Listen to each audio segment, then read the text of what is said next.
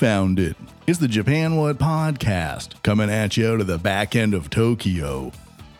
The Armpit of Asia. It's me, Matthew P M Bigelow dot com, coming at you from the Toshi Hisacho Studios in Shinjuku, Tokyo, Japan. Matthew P M Bigelow dot com is where you go to all your to get all of your Japan What podcasting needs, and uh, I'm having what you are having. Let's go. Three, two, one. All right. All right. All right. Special guest in, in studio today is D J O to uh, talk about all things Japan. Japan what? Eating the bug, some new products, A I, trends, conflict, and more. As a gentleman with a history of being in the American military in one way or another, mm. he might have some input in all this uh, frenagling that's going on. Cheers, bud. Cheers, man. Hisashi booty. Hisashi booty. It's been about three and a half months. Yep. All right. I'm having what you're having. Ah. ah.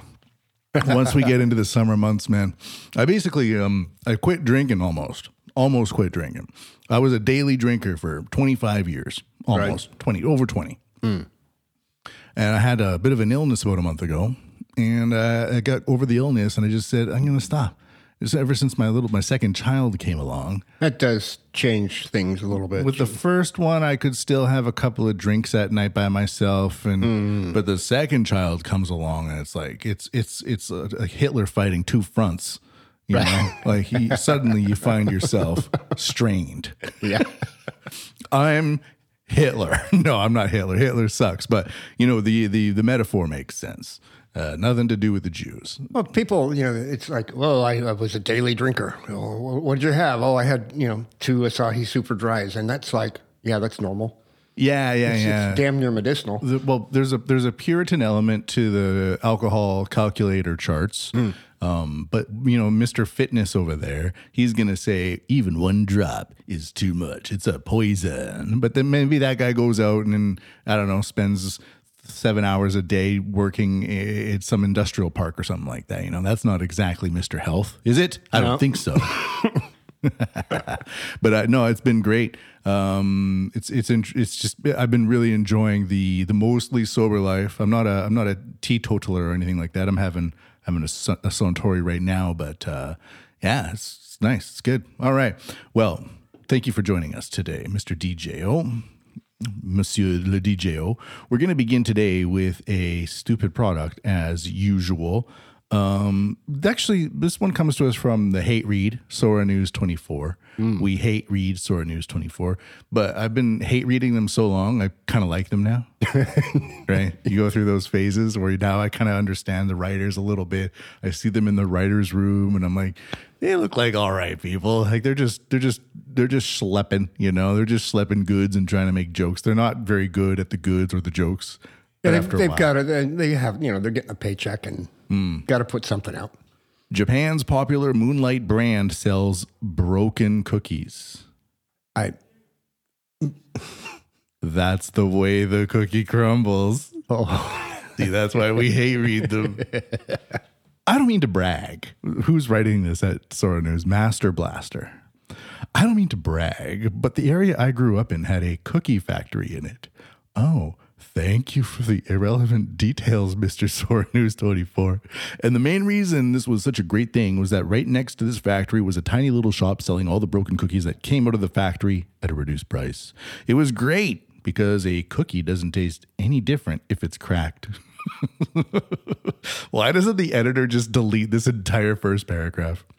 And just be major food manufacturer Morinaga is taking a concept of broken cookies to a national level. And from the twenty-eighth of June, they'll begin selling imperfect Moonlight or wakeari Moonlight. Moonlight cookies date back to nineteen sixty and are very simple. Um, that bring out a sweet and light eggy flavor. Their name is obviously due to the fact that they look like little moons. And now they'll also be available in imperfect moon shapes too. Uh, we already know, right? When do we get information?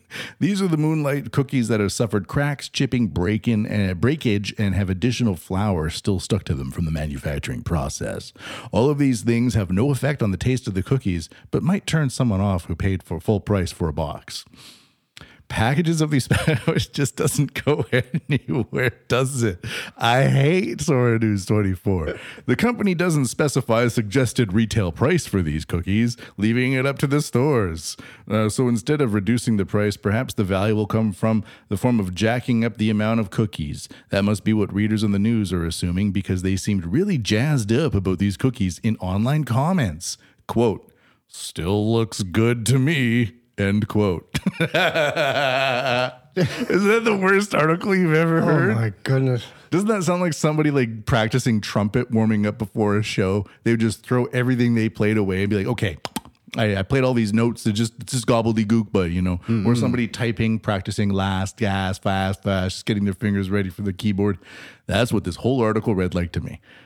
I'm just, this is, this is funny. But the reason I chose this is because I think it has to do with inflation mm. and it has to do with bad job performances. I mean, like job security ain't so hot right now.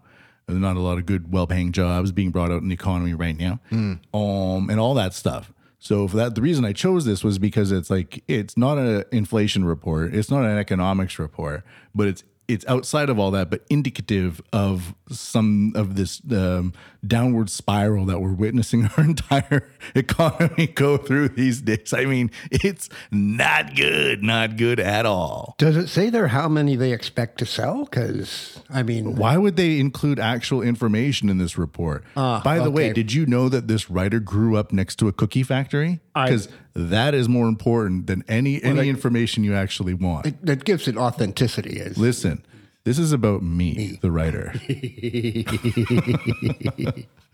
I know you want to know about these cookies, but I want you to I want you to know about me.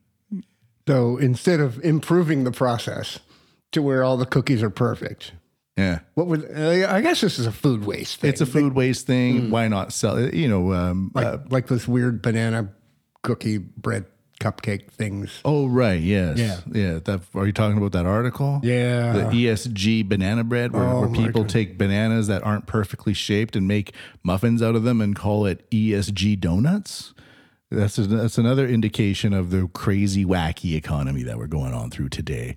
Uh, this this never existed ten, fifteen years ago. It, no. it was like everything was supposed to be really, really good at a reasonable price. That was kind of, that's what I grew up in Japan with. But now, no, it's going down the shitter.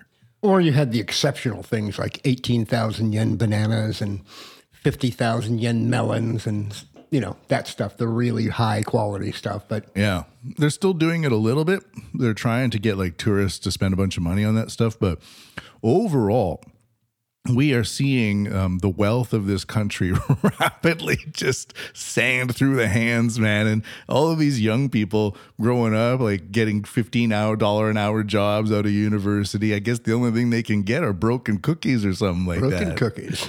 Anyways, uh, that's what I have to say about that. And I'm going to give these people the horns. Oh, whoa.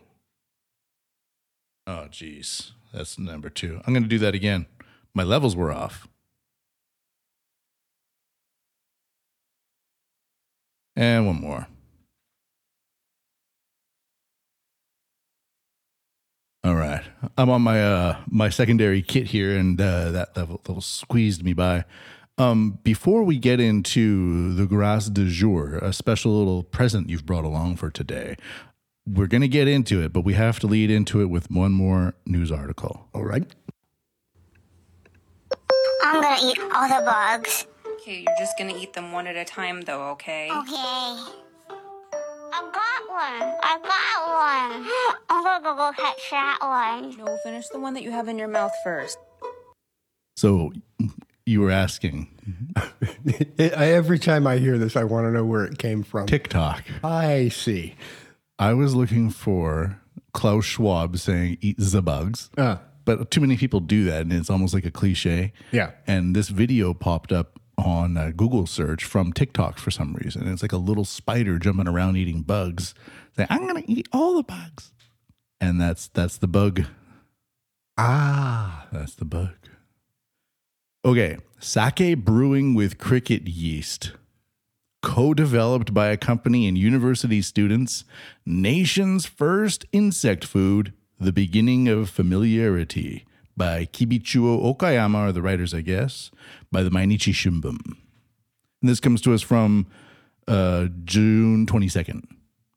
A chance to make sake with yeast collected from crickets and feel familiar with insect food. I'm not using ChatGPT translator, which is really good. I'm using the Google Translate. Hmm. Uh, Rikuebi Japan, a venture company in uh, Kibichūō town, Okayama Prefecture, and university students have jointly developed cricket yeast beer, low malt beer, and wine.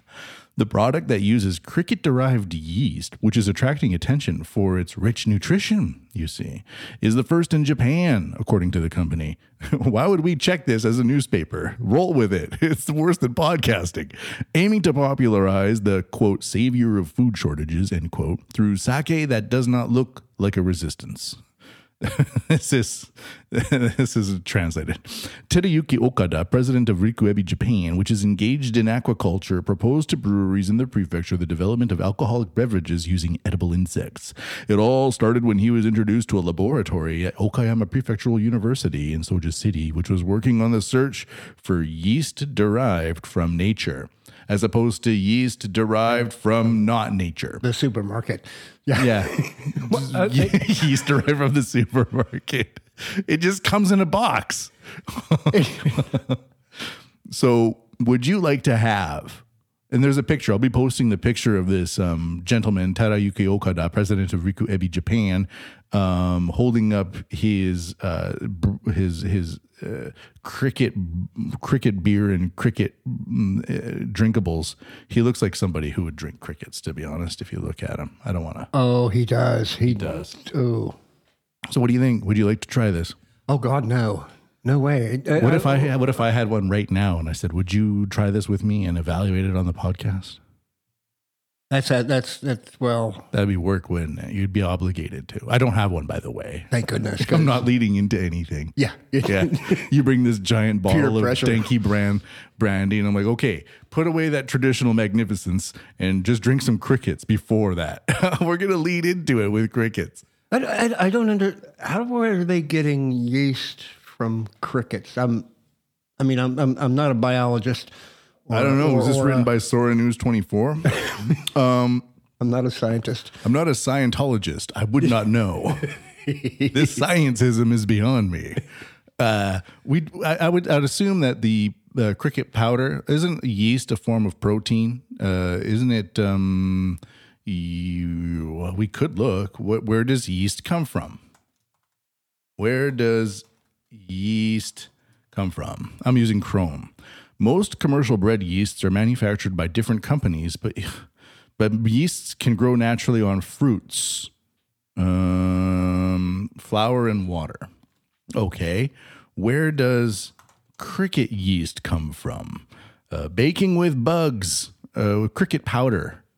So I'm not. I guess they just ferment the cricket powder somehow. They would just find a fermenting process with the crickets and freeze dry it and it, well, cricket it powder is like a yeah. It's called korogi powder in Japan, I think, or korogi su or fu. I can't remember the kanji. I can see in my head. I just can't say it. Um, yeah, and it's used for baking breads. Uh, and they use a certain percentage of the cricket powder for the bread manufacturing process. Otherwise, it, if it's one hundred percent, it tastes too disgusting. Nobody will eat it. Uh, but the idea of, of using crickets as an industrial base for something mm. is just gaining traction all over the place. And so you have this, basically, it's like an, like an elemental product in a way, or a baseline product. And then people will experiment with it, hopefully, to try and find new and amazing things for our sustainable future. I knew there was a reason I quit eating bread. Did you quit eating bread? Pretty much. Oh, really? I quite like bread. I like my ham cheese sandwiches, mm. uh, but they have to display if something is made from crickets on on on, on the label. And they, they won't say like crickets, or it won't put a picture of a bug. Sometimes they do, but it's called a koro-ogi powder, or okay. Koro-ogi is what I use as the search term. So... Ugh. We have cricket ramen, we have cricket breads, we have cricket donuts, um, we have uh, cricket biscotti. Like it's this whole lineup of of, of cricket industry where uh, people just try to put crickets into everything, call it sustainable, and then say, why would you want some baked chicken when you can just have cricket bread? Don't you realize that there's don't you this is the this is how they do it. Our tradition involves eating bugs. These gentlemen in this river still eat bugs. They they dig under rocks and search for grubs. Okay. So mm. we're going to develop this giant factory thirty miles from your town, and we're going to make bread and donuts from this cricket powder because it's your tradition. Since I yeah. That's no. that's the argument. And they go, "What?" For then they just say, "Shut up, it's sustainable." Okay, fine. Listen, we have an E S G to worry about here. Just eat the cricket breads, okay? Shut up. It's your tradition. Look at my butthole pin. There's a lot of those going around. I was on the train yesterday. Oh. An eighty-year-old woman was trying to say hello to my son, and I'm usually nice to old ladies. And so, I, you know, hey, Raymond, say hello to this old lady. Boom, boom, boom. And I look at what she's reading. She's like an eighty-year-old woman. She's reading a quiz book in Japanese about what is what are E S Gs. It was like a she was like this eighty-year-old woman was studying about environmental sustainable sustainability goals on the train. That's how deep it's getting into Japan these days, by the way. It's, oh. Mm. This this long creep. All right, take us through the Denki brand. Let's go. Okay, what we have here is... Oh, wait, a, we got to get out of the bugs. Oh. I'm going to eat all the bugs. Okay, you're just going to eat them one at a time, though, okay? Okay. I got one. I got one. I'm going to go catch that one. No, finish the one that you have in all your right, mouth take it first. Away. Okay. Oh. So, what I'm holding in my hand is a bottle of Denki Brand. Denki Brand. Denki Brand. Um, this comes from a uh, place, a uh, Tokyo's first Western bar in mm-hmm. Asakusa. Mm-hmm. Um, the building that it's housed in is a important cultural property, and it is the easiest address in Japan to understand. Um, the address of, of the Kamiya Bar in Asakusa is Asakusa one dash one dash one. Think, wow, how can I find that? Well, if you find that giant lantern on the main street at Asakusa, turn to the right, walk to the corner, and there's the Kamiya Bar. So the, f- the bar was uh, first established, the beginnings of it goes back to eighteen eighty. Um, there's some discrepancy about when Denki Brand was invented. The company that owns the brand now, that's the, the holding company that's looking after the brand, says it's eighteen ninety-three. Um, it's forty percent. They also have a twenty-five percent um, brand, or like, like a lesser brand. Okay. Um, It became popular at that time because apparently there was a cholera outbreak in Tokyo. Now, this first guy, he was like, they, they started, he did a lot of experimentation. Um, the recipe is still secret. So this is basically, what's in here is uh, one of Japan's earliest trade secrets, mm. starting back in the Meiji era. And I'm going to take off the top. And pour you, say when? When. All right. There you go. Thank you. Mm. I'm going to autoplay this koto. Uh.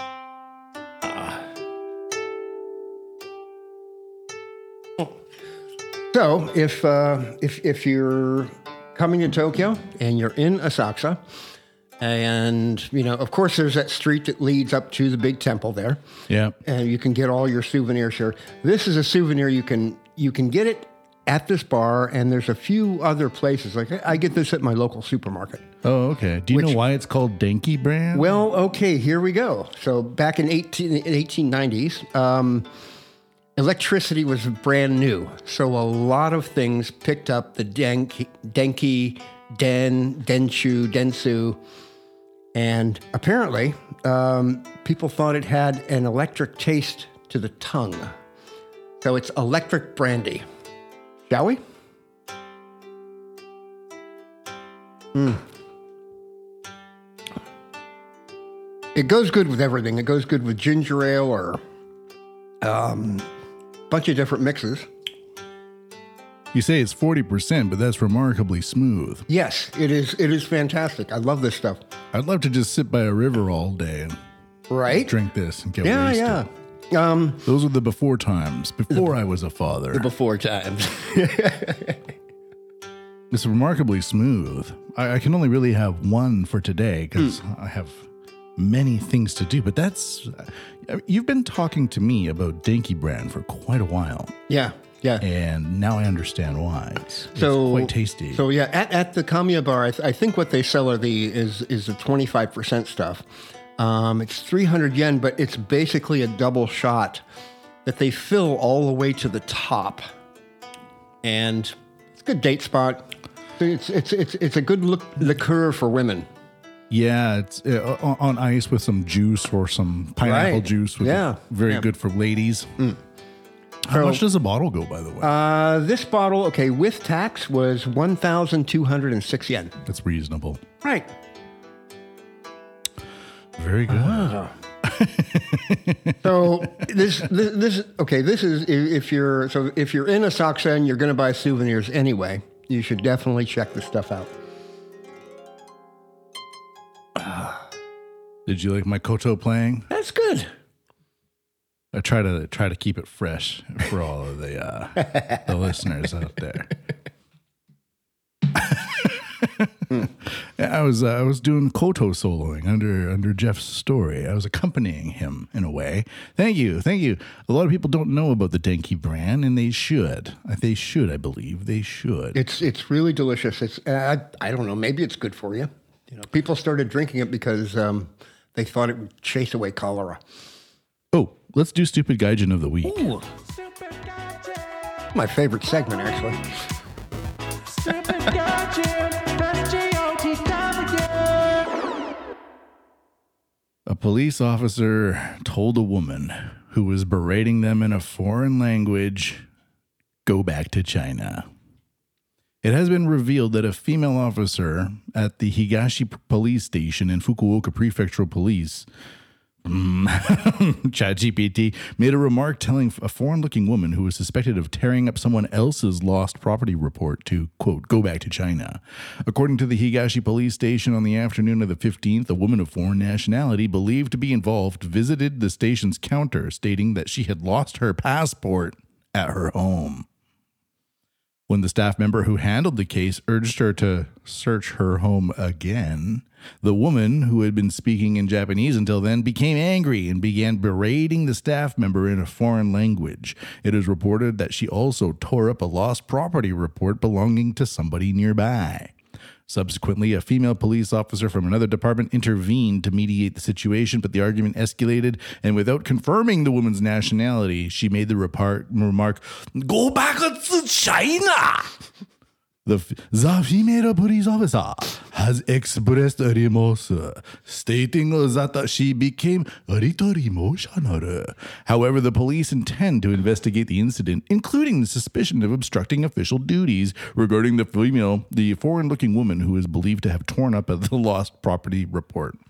Okay, this is a very unique Stupid Gaijin of the Week because she could have avoided being Stupid Gaijin of the Week if she just didn't tear up somebody else's police report. Right. I mean, you, she might have a whole list of reasons to go to the police station. Like she, like calling customer support when you've been trying to reboot your computer for fifteen hours. Mm-hmm. She finally goes to the police station. She's had enough. But that doesn't give you the right to tear up other people's lost property reports. That could have been anything. That could have been really important to somebody else. Right. You can't do that just because you're emo- emotional. Oh, my goodness. Go home and search again. I don't want to. Reasonable, very reasonable thing to say. What what is the woman supposed to do? You lost your passport at your home. Oh, welcome to the police station. We'll just give you a new Chinese passport. Well, what are you supposed to do? Well, wait a minute. Shouldn't she go to a Chinese police station? There are those that exist. I heard that one was in uh, what's it called? Uh, Ikebukuro.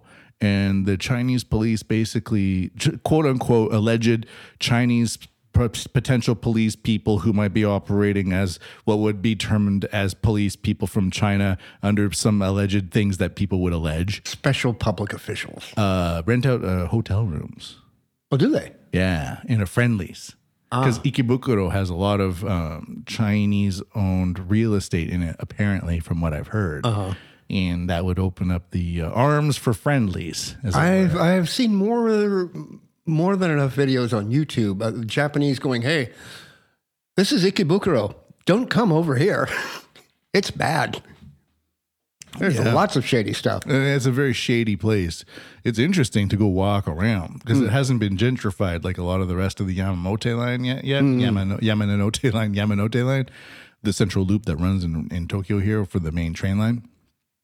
So you can really go there and just see the dodginess out in the open. Uh, it's quite fascinating, but... Uh, Yeah, why why didn't she go to the to the chi- secret Chinese police station? Yeah, they could have I taken wonder, care of her. I wonder if that that if the uh, Japanese police uh, uh, person had said such a thing, I wonder what would have happened.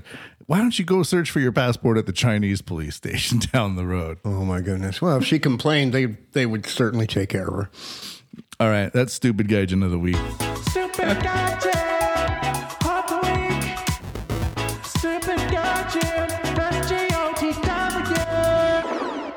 What do you want to do next? Do you want to do um, Society five point oh?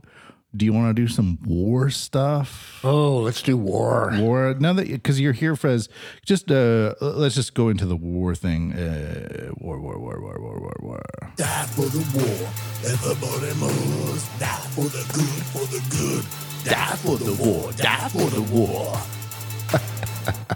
All right. Introduce us to your military experience before we go into the war news. Okay. I uh, joined the Navy in nineteen seventy-nine. I was in for fourteen years, um, ten of those years as an air traffic controller.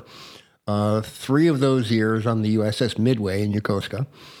Um, and then had to change jobs because of uh, uh, hearing problems and became a journalist and...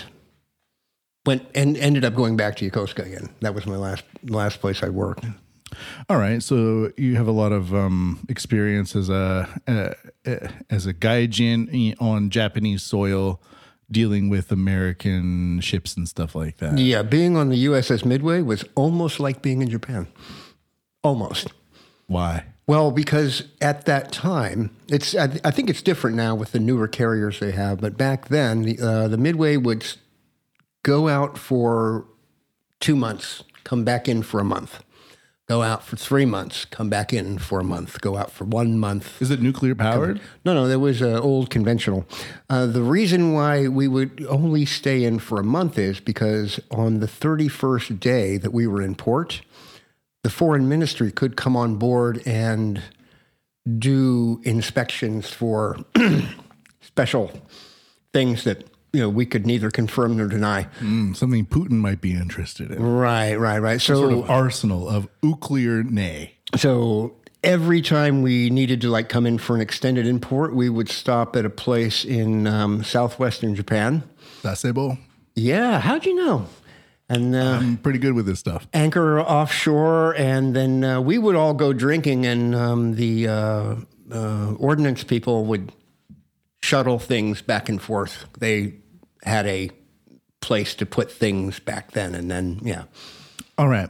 So one thing I've been noticing with the news in the war in the Indo-Pacific region recently is like we have like, oh, well, the British will send their ships over to Japan and uh, the Germans will check out Singapore and stuff like that. Um, but I don't, I don't know if this is my lack of research or the fact that I haven't seen it, but I don't see a lot of like Vietnamese Navy going into the the, the Malta region to do a freedom of navigation passage. And I don't see like the Thai Royal Navy kind of going, we need to do freedom of navigation passages in the Baltic Ocean. Keep it safe for the for the Asian nations. I don't see like the Singaporean Coast Guards like going, hmm, maybe we should do a special mission to Hawaii. Freedom of navigation between the whole, you know, uh, uh, the, the Big Island and Kauai. Let's just see. If we, I don't. Do you have you ever heard of these things that I'm talking about right now? They uh, in Yokosuka, we had a couple of visits, like by uh, British uh, amphibious carriers. Yeah, um, but I mean, like, but the, but, the, it, the British, but it was more. The, of the a, Asians go over there. No, no. So what's what's that? Well, why it, why do the it, Asians not go over there? But all of the everyone's like, hey, because well, I'm gonna. This is the Italy brings new warship to Japan during Indo-Pacific tour. But I don't see, I don't see, for example, the Korean Navy going to Montenegro to conduct underwater drone research or something no, like that, no, in, the, the, uh, in the Adriatic Sea or something like that. It's, usually, it's, it's one way, isn't it? Yeah, usually you, there has to be a mission, like you know, um, finding pirates off the coast of Somalia or or something like that. But all of this stuff is really, really it it is odd. You're like going, huh. You know, one, you, you might see, okay, like, okay. Does so, anybody ever talk about that? No, no, it's it's all normal. And, um, you know, we're all together and um, we're all in support of, you know, one little dictator and and against another dictator and uh, who knows. So what, what, what, so what do you, what do you think about the idea of what, why are so many Western nations, navies, doing runs in Asia, but not vice versa? I think it's just to normalize things because they think we're all headed towards, what, a, a planet with no countries on it. One world government, and in, in that case, it would all be one navy. Mm. So we have to get people, maybe, I, that's all I can think of. I mean, mm. otherwise, it's just, it seems like a hell of an expense. Right. You know, to send, God, to send a ship from... let's say Yokosuka to Manila, cost money, um, and these people expensive. are. These, you're right. These, these these these are very very strange. It's it's once you realize that you, you when if you flip the coin and you analyze it from the opposite position, it's like yeah, why? There's plenty of conflict in Europe. Why why aren't um, the Cambodian and Thai navies doing joint exercises off of uh, Crimea? To, to test the waters. If if we have Taiwan being such a place mm. where we have to be like freedom of navigation exercises in the Taiwan Strait, we'll show those Chinese. But you don't see like, hey, Cambodia, Vietnam, they're going to team up and they're going to be like, screw you, Putin. We're going to go do some freedom of navigation exercises off the Crimea Peninsula. We got approval from uh, Erdogan to go through the Bosphorus Strait, and we're coming and we're just gonna we're just gonna sail around. What are you gonna do about it?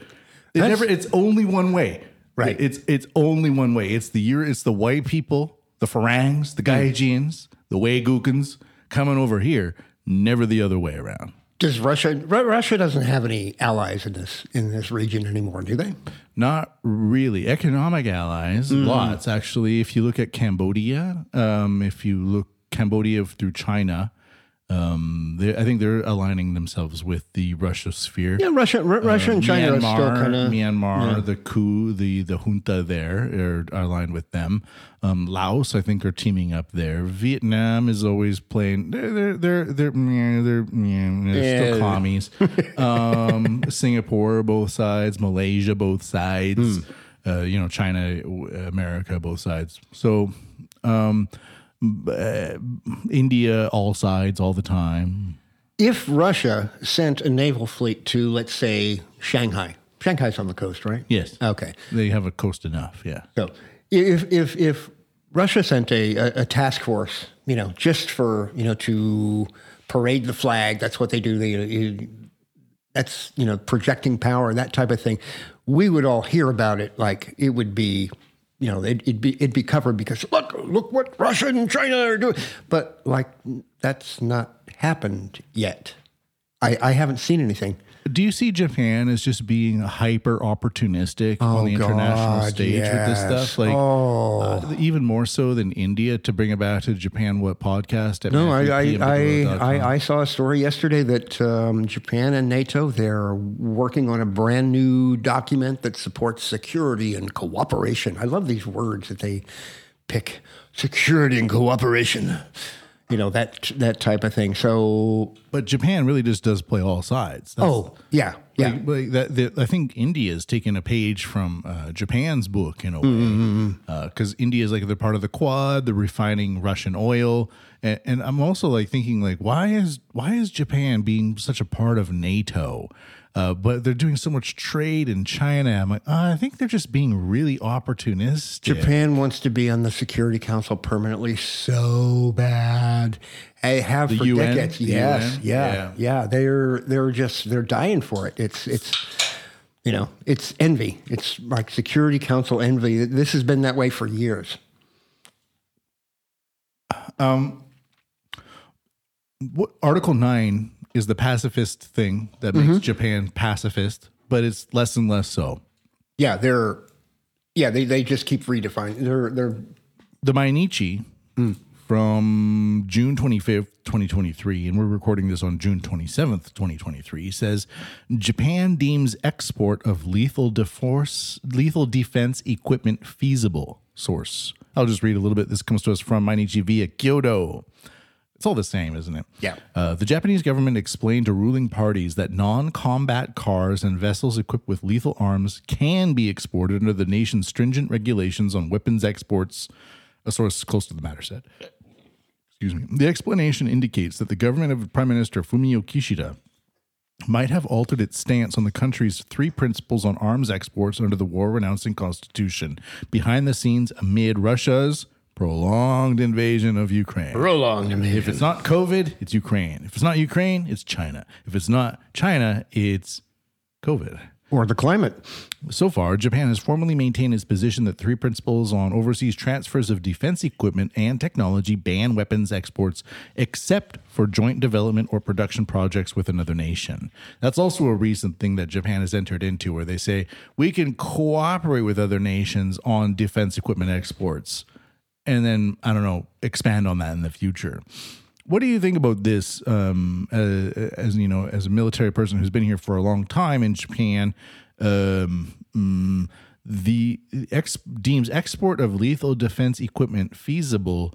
It sounds pretty significant to me, actually. This is kind of a big shift. Um, Japan's been very, very careful about this stuff. It's like, well, you know, like the...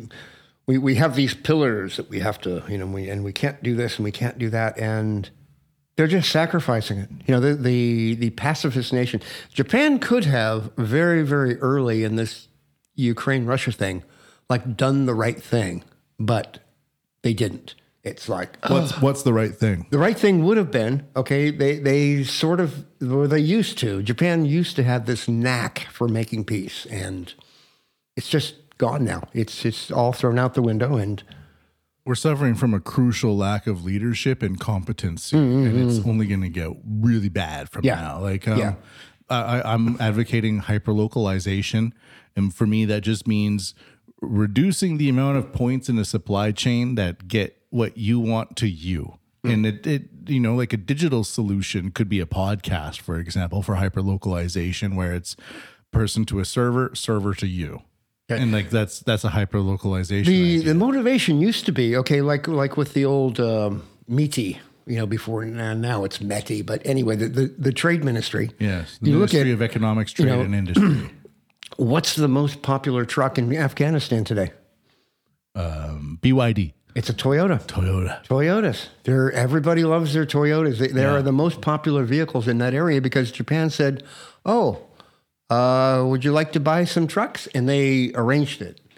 And Toyota got rich. The government didn't, you know, the people, Japanese people got nothing, but, you know, Toyota got rich. Well, the, the people manufacturing those cars got jobs. Yeah, it, jobs, you know, yeah. not not rich, but yeah, they got jobs. They got and, employment. And, and, right. yeah. and that was how, well, that was how the trade ministry used to run, you know, so you could understand it was, you know, profit, you know, a bit of a profit motivation. Yeah, you know, like, uh, but what's going on now is this is strange.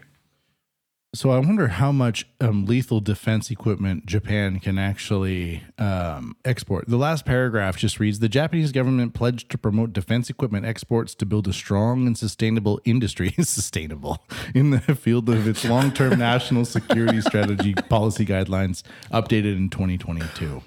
Hmm. Yeah, so I think uh, the last one for war for today is, um, we're not going to get too much into it. I'll just read the headline. Uh, U S to make India into naval logistics hub for Indo-Pacific region. The only reason I'm bringing that up is because United States, the United States also suggested the same thing for Japan, uh, mm. to use private um, military uh, alliances to do uh, ship maintenance on Japanese private shipyards. The only reason I'm speaking slowly right now is because my brain is not used to this information. So ah. um, now that the U S wants to make India into a similar thing, it's like, is this a surrounding the uh, the Chinese expansion type of a thing? Oh, it could be. I mean, like the, the ship repair facility in Yokosuka, these guys, oh my God, the, the those guys down there, like... And they're Japanese? Yeah, yeah, Japanese. It's uh, well, the U S Navy is the biggest employer in Yokosuka. Right. And it's like, it used to be like twenty thousand people. And these these S R F guys, like like we would pull in on the ship. We came back from, like, on one of our cruises, uh, one of our... Um, deck purchase got hit by a wave, and I mean this is this is like heavy, thick steel and stuff, and bent it up at like forty-five degrees. That's how hard this wave hit. We pull into Yokosuka, and it was fixed within seventy-two hours. Whoa! Yeah, these guys are good. They can come in and like you're okay. You you need um, we're going to replace um, the floor tiling, and they would just come in and brrr, grind it all up, smooth it all down, put the new, and like just be done in a day. These guys are really really good, and they also fix the the J T I ships, the um, M S D F ships. Oh right, the the Maritime Self Defense Force, because they got ships. the you know the dry docks down there. Um, so they've been doing this for a long time. You know, the, and the um, ship repair facility, those those guys are fantastic. Do you think India can do it? Well, what's it probably? I mean, they've been taking ships apart for decades. They do they do a lot of dismantling there. Right, right, right. But I'm I'm not sure. Like the the the Indian know-how for like software and um, mm-hmm. like mathematics and abstraction is like super high, like amazingly high. But the well, they are putting a lot more effort into their. Um, mass projects recently in, in India. We'll we'll see if they can do it. I just thought it was interesting that a couple of months ago we see um, the U S military kind of advocating for using Japan as a, a repair base, but there's also all these white papers being released by like spies and stuff like that saying right. Japan could be used as a launching pad for an attack into Taiwan and stuff oh, like that. Oh, thank you. Yes. So that, oh there's this God. whole like subterfuge going on where the United States comes in like with China with like their debt traps as if the United States doesn't do the same thing. It's like, hey, we're going to come in, we're going to offer you all this stuff. And then time comes to go to war. And now we're going to destroy all your relationships with your um, neighbors. And now all of your neighbors, including yourselves, can rely on the United States. Uh, it's like um, uh, acquisition of trade routes is the way I see it. I got to move out to the countryside. that'll, that'll probably give me an extra ten minutes when the missiles start coming in. Die for the war. Everybody moves. Die for the good. Ah. For the good. Die for the war. Die for the war. Um, do, do you know about... the Osaka Society five point oh. Osaka. The fourth industrial revolution yeah. will enable us to create a new society. Artificial uh. intelligence will transform the big data collected through the Internet of Things into new wisdom. Society five point oh. A technology-based, human-centered society.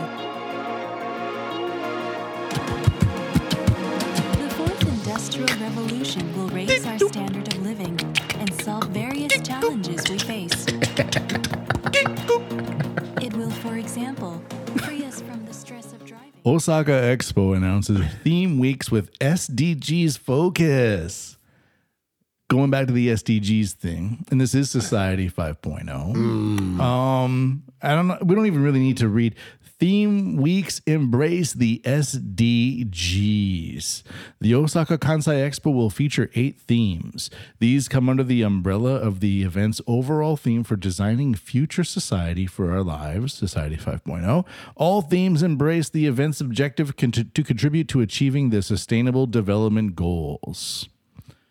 So, I don't know what an expo is anymore. I remember it being fun, like uh, Tesla. You know, like the, uh, the World Trade, Chicago Fair, like all these. Yeah, the World World Fairs, they they were they were awesome. Yeah, you would go like, wow, look at this technology. But now they they they, they draw you in with these these lights and things like that, and they say Now it's S D Gs, and we're going to tax you. It's it's it's it's a new kind of virtue signaling. It really, really is. So Osaka has been spending like what billions of dollars just to create an S D G event. Is that what's going on? Well, then this is on that man-made island, right? This is the one yeah, they're doing yeah, on the yeah. man-made island. Um, there's going to be flying cars. We've we've seen the a, V TOLs. We, we, the we, we've, seen, we, we've seen a picture of that, you know, of, of, of what they are. And it's just going to be a demo with some guy in it, and that will be it. And everybody will take pictures and make hashtags on social media. But, but will it be a service? Probably I, not. They they can't even get people enough people to go to um, Universal Studios that, down there. But we were going to put on this expo because the last one was so great. You know, that's where they came up with that odd piece of statue art that's I still don't understand. Well, by Okamoto Taro? Yeah, the with the with uh, uh, oh god. Well, at least that was interesting looking, and it mm. wasn't tied to. E- it didn't make you feel like a piece of shit for looking at it. That's, well, well, maybe, I don't know. Well, it um, didn't intend to make you. I'm, maybe it was some sort of postmodern. I'm uh, glad I was not taking acid. Yeah. If I was taking acid looking at that, oh my goodness. That thing freaks me out. Um, and we don't need to spend too long. I just thought it was funny. It's like, oh, the expo is here. S D Gs. Um, my number I D system faces further setback with erroneous deliveries. Now, we're talking about like the Yokosuka people being able to repair ships at Midway, massive ships, mm. seventy-two hours, kaboom. Um, when I, you know, had my recent baby at the Keio hospital, mm. and boom, amazing, kaboom. Why, is, why are Japanese people so bad at cloud technology? Because the My Number system is like a digital card that's supposed to make everything digital. All it does for me is gives me more paperwork to make things more digital. But to make things more digital, I receive more paperwork to make those things more digital. I don't know what becomes digital. I just receive a lot of paperwork that makes it more digital. I don't know what that digitalization means or what, where it goes. I just like, hey, you need to fill out this paperwork for this My Number thing that you're doing. I'm like, I didn't know I was doing that. Like, yeah, well, just fill out this paperwork. We're going to make it digital. I'm like, well, I don't know. Okay. So, but you're you're st- you're still mucking around uh, in the news industry. What what do you know about the the My Number kerfuffles? Uh, it seems to come up every week. It's like, we want to promote this and we want to get rid of health insurance cards. Why? Because, well, we have this other system. It's like, well, that's not working. You it. It's, it's they, they deliver the wrong cards to the wrong people. They put things online and people get a database and they log into their uh, dashboard, I should say. They log into their dashboard and it's someone else's dashboard with all their medical information and um, what else? Uh, like everything, pension, pension everything. payments, like this, addresses. Like it's all like this, a centralized system. This sort of goes back to, I think it was called JukiNet, um, where all the um, ward offices were connected. And before that happened, it was actually possible to get married in every prefecture in Japan, and nobody would know. I know that foreigners would, would not pay taxes for years, mm-hmm. and then when the city tax office would catch up to them, they would just move like ten minutes to another station in another city office area, right, right. and they wouldn't have any idea that they were um, tax evaders. I mean, you would think that... They could How get a handle. That? You you would. oh, wouldn't me? Uh, no, you you you'd think they would Pay have a taxes. handle on on this, but what, it's like yes, okay, we're going to get rid of health insurance cards and do it all here. I still have the paper version. They sent mm. me an envelope with things, and I've thought about. I, it was like okay, yeah, maybe I should go get a card, and then the first news report came out. It's like wait a minute. Data's getting crisscrossed. And then it's like, oh, data's getting crisscrossed. Didn't we do that last week? No, this is a new thing. And it's like yeah, each, yeah. each, it, each, it's, each it's week. Cascading. It's a cascading and event of, like, like, of erroneous information. People are in the cloud being delivered to people who don't even know what a cloud is. There, pe- people are ending up with each other's like health information. And it's like, this, this is a problem. Well, now... To the on, I was covering this a couple of weeks ago. To the onlooker of Japan, they might see like, well, the L G B T law passing is creating all of this craziness in Japan. Most mm. Japanese people don't even know what that means. Mm. But the fact that you would give your information, private medical information to the government, and they would say, we're going to keep it secure, we're going to digitalize it, and we're going to make it on, available to you.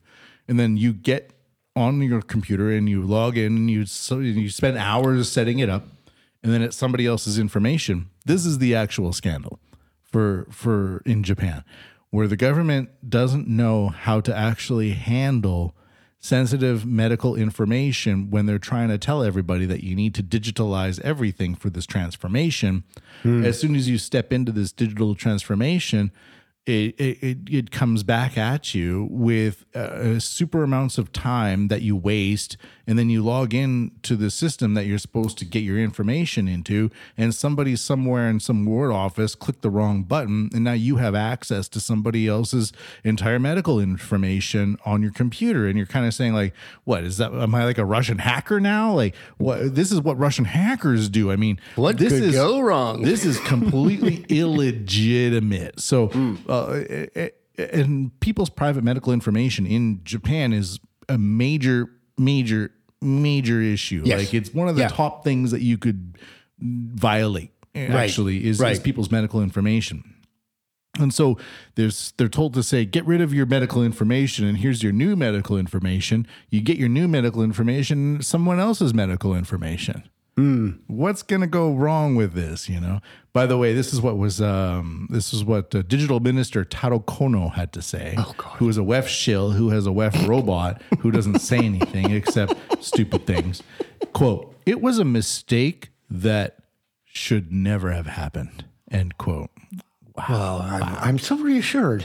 my, my heart is a pleasure.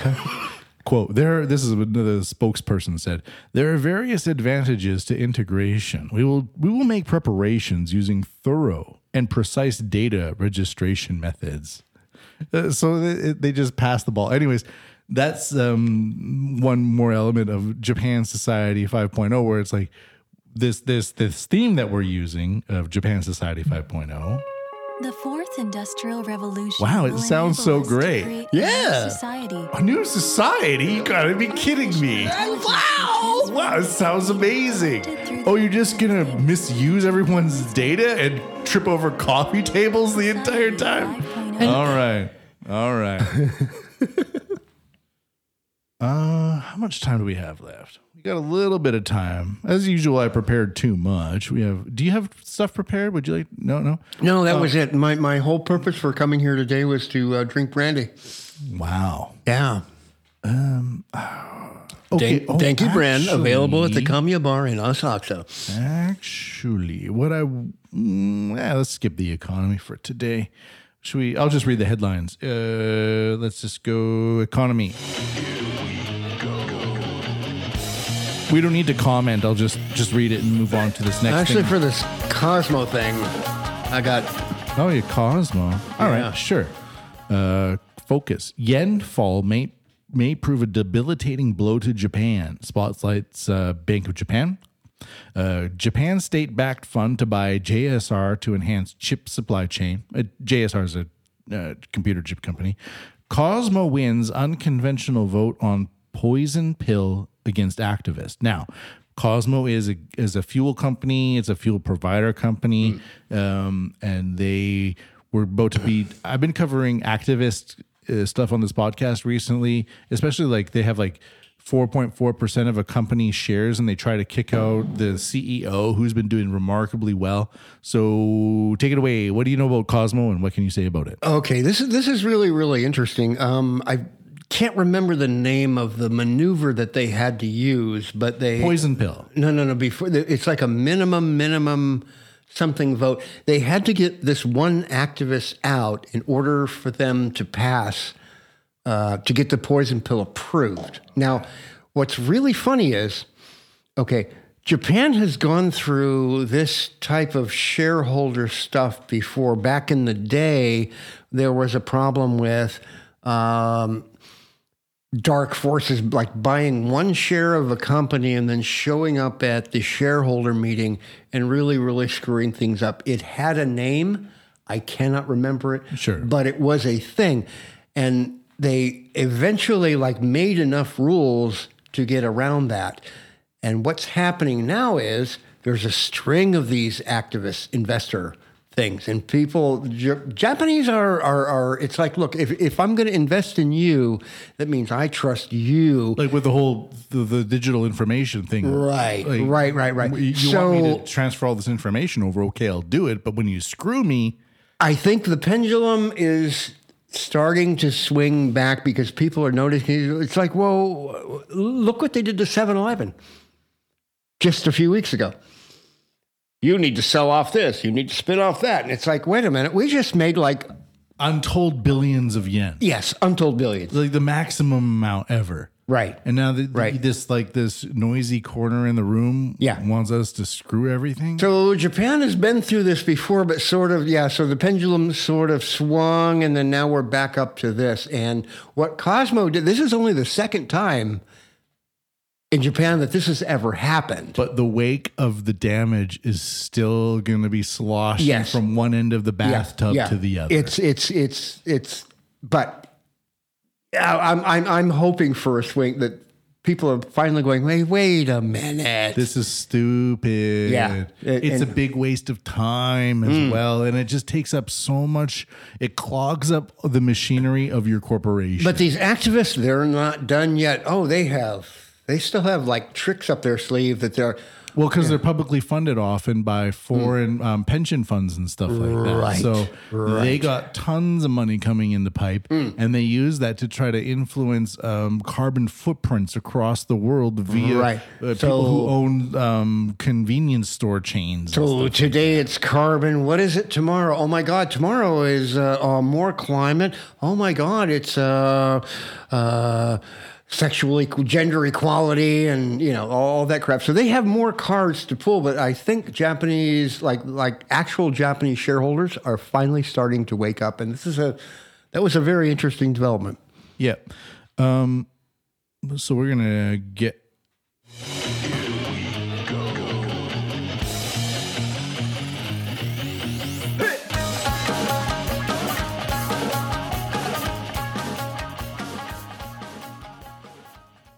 Decarbonization. I always wear my mask and wash my hands after going home. Just hit a random button. Um, decarbonization is is, uh, is something that mystifies me. Um, this comes to us from um, oh geez, uh, I can't remember the source. Uh, it comes. I had a I had a Twitter source. I'm just pulling it up on my phone right now. But this is a, somebody who conducted a poll about what decarbonization means across corporate sectors. Now, decarbonization is just a nonsense, silly word that right. means um, we want we want you. We're we're going to decarbonize you, but we're going to take you. That's kind of what it means. I'm made of carbon. Wait, when they say decarbonize, they mean you. Yeah, yeah. But. Um, I'll provide the link to this in the uh, show notes for sure. So make sure to check it at matthew p m bigelow dot com. Are we doing promotion today? Uh, donate at... Uh, make sure to donate at Japan uh, What Podcast at paypal.me forward slash Japan W U T. We are also podcasting two point oh compliant, where you can send Satoshis. Those are Bitcoin micropayments through the podcasting two point oh infrastructure. To get involved, just go to Podverse or CurioCaster, or just search podcasting two point oh apps and transfer over to the next wave of the podcasting révolution. Parce que c'est quelque chose que je veux être euh, s'intéresse. Oui? Practicing. Okay, so decarbonization. Regarding decarbonization, this is defined in many different ways, ranging from simply meaning the reduction of C O two emissions to vague statements about removing carbon from economies and societies. And this is just a, uh, somebody did a survey of uh, across the corporate sector about, and it could be like a, an intent survey or a non-intent survey. I'm just trying to say, when we think about decarbonization, it, it, it, you have your own interpretation of it, where we all understand what it means, but it means something very different to all of us. Now, this person has um, seven different categories, and Which of the fo- the question is, which of the following definitions of decarbonization best matches your understanding or perceptions of what the term means and or encompasses? Uh, one, the reduction of carbon inputs to socioeconomic metabolism or of greenhouse gas emissions such as C O two or C H four. What the fuck? two point seven percent responded. That's what they thought. Two, the reduction of C O two emissions per unit of energy generated, eight point three percent. The conversion to an economic system that sustainably induces and compensates the emissions of carbon dioxide, thirteen point eight nine percent. Four, the elimination of carbon from industrial use, two point seven eight percent. Five, reducing and ultimately eliminating carbon dioxide emissions, nineteen point four percent. Six, reducing and ultimately eliminating greenhouse gas emissions, twenty-two point two two percent. And seven, the reduction of all carbon and carbon dioxide related to human activity, thirty point five six percent. So the most response, well, seven is a little bit much, but I mean, the whole agreement from this report is, what does decarbonization mean and why doesn't anybody know what it means? Oh my God. Okay. All right. According to Columbia University, C O two makes up only about zero point zero four percent of the atmosphere. Now, you think. But if it goes up to zero point zero six, we'd probably all die. No, no, no, no, no. If it goes down to zero point two, the plants start dying. Plants will not grow. If we get to zero point three, an ice age starts.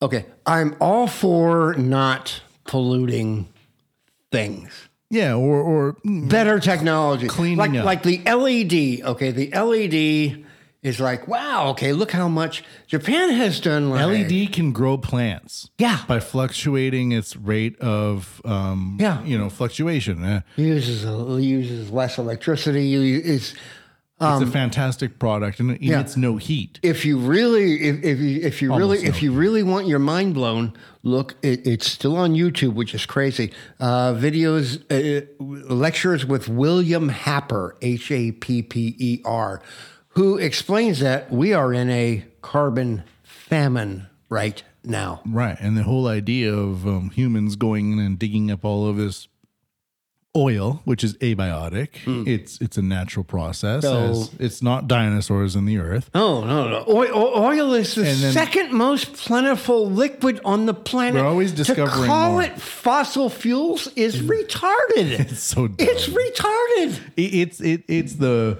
it's like the the mice come from poop um, uh, idea of like the, the the two hundred A D people who, where do mice come from? Well, where there's poop, there's mice. So obviously mice come from well, poop. Well, no, no, the moon is made of cheese, so they came from the moon because it's, you know. I like this idea. Yeah.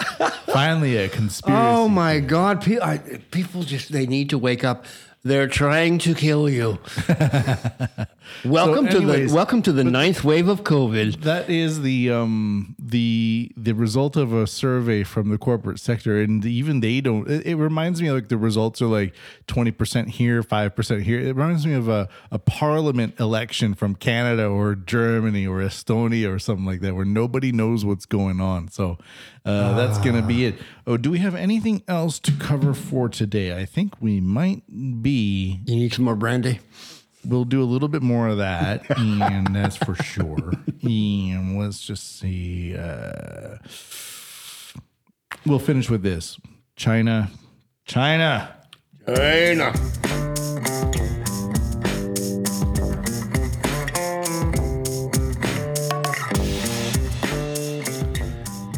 China is leading the de-dollarization. Hmm. In Argentina, U S dollars are so scarce that yuan use is at record high. This comes to us from twenty-third June twenty twenty-three from Bloomberg. Um, I've also been reading about more and more people integrating into Chinese trade infrastructure mm. uh, because their their wireless communication systems with the digital yuan are going to enable international trade and settlements outside of the U S dollar. And if you have your your encrypted technology inside of that, you're going to be able to operate without intervention of the U S Navy, which is basically the benefactor or protectorate of the U S dollar. So um, a dwindling U S dollar supply is leading to companies to embrace the yuan, highlighting Argentina's dire financial state and China's ambitions for its country. We don't need to listen to this too much, but the reason I bring it up on the Japan What podcast is that Japan is tied to the U S dollar. We have an untold U S bases here, and everything that the United States does, Japan basically essentially goes along with it. Mm. So we, and as a Canadian, I'm tied in both ways. If I go back to Canada, I'm tied to the United States. If I'm in Japan, I'm tied to the United States. So as we see more and more people around the world start to to make their own broken Moonlight cookies, bring it back to the beginning, um, we, we see that there's less of a pie, right? If you have people, if you have like one hundred percent of the pie, but then two percent of the people take their own pie and go over here, but then two percent of the people take their own pie and go over there, then seven percent and eight percent, and then they make their own pie together, or they intercollate their pies. Suddenly you see twenty, twenty-five percent decrease in your own pie. What does that mean? It means inflation. It means um, standard of living. It means less interest in you. It means less, uh, fewer experts coming in to see you because there's this other thing going on over there, like El Salvador with their Bitcoin standards. So the longer that Japan ties itself into this American system under the guise of being this ultra opportunistic society, whereas it's just ultra, ultra opportunistic underneath the wing of the American authorities, because mm. um, the American authorities also extend their wing into China, and you know Japan extends its over there. We're going to see fewer and fewer percentages come back. We do see record high Nikkei. Um, but I wonder if that's just because Japan is increasingly becoming militarized. What are your thoughts on that? Well, I mean, the, the, the Nikkei was headed upward. Everybody thought it was heading, heading way upward last week. But like last Thursday and Friday, the Nikkei went, oh, there's profit taking. We lost three hundred points. Ah, okay. Uh, the next day, ah, more profit taking. We just lost almost five hundred points. So, hard to say. I mean, hard to say. I agree, but I, I, basically what I honestly feel is that there's more and more of the pie being, they're, they're taking their ball and they're going home, and they're making their own pies. And yeah, why would you blame them? That's the smart move. You're right. Yeah. And why would you blame them? And when we see like, oh, China's not going to become some sort of reserve currency, they're, they can't even transfer out. Well, what if they design a system where you transfer in? Where with their what if they have a central bank digital currency that I had that actually article, works? I had that article today. uh, I didn't get to it. Um, we'll get to it another time. Mm. But yeah. They are plowing ahead faster than anybody else, and a lot of people are going along with it. We just don't hear about it because we're all told to like care about um, Zelensky, and we're all told to care about that Russia's going to fall, and we're we're basically sw- swimming in this insane sea narrative uh, of empty narratives. And you, you notice that I wore my camel pants today. I'm on the way home. I'm going to shop for an Azov sweater, so maybe somebody will oh, really? maybe somebody will hand me some money on the train on the way home. Or maybe somebody will Zeke Heil you. Zeke Heil! You've been listening to the Japan What Podcast. Matthew P M Bigelow dot com. Thank you, D J O, for joining us again today. Oh, it was so much fun. Thanks for having me back, man. All right, everybody. Until next time, Matthew P M Bigelow dot com. Remember to donate, give us some traffic, send us up the charts. We need your help. Yo!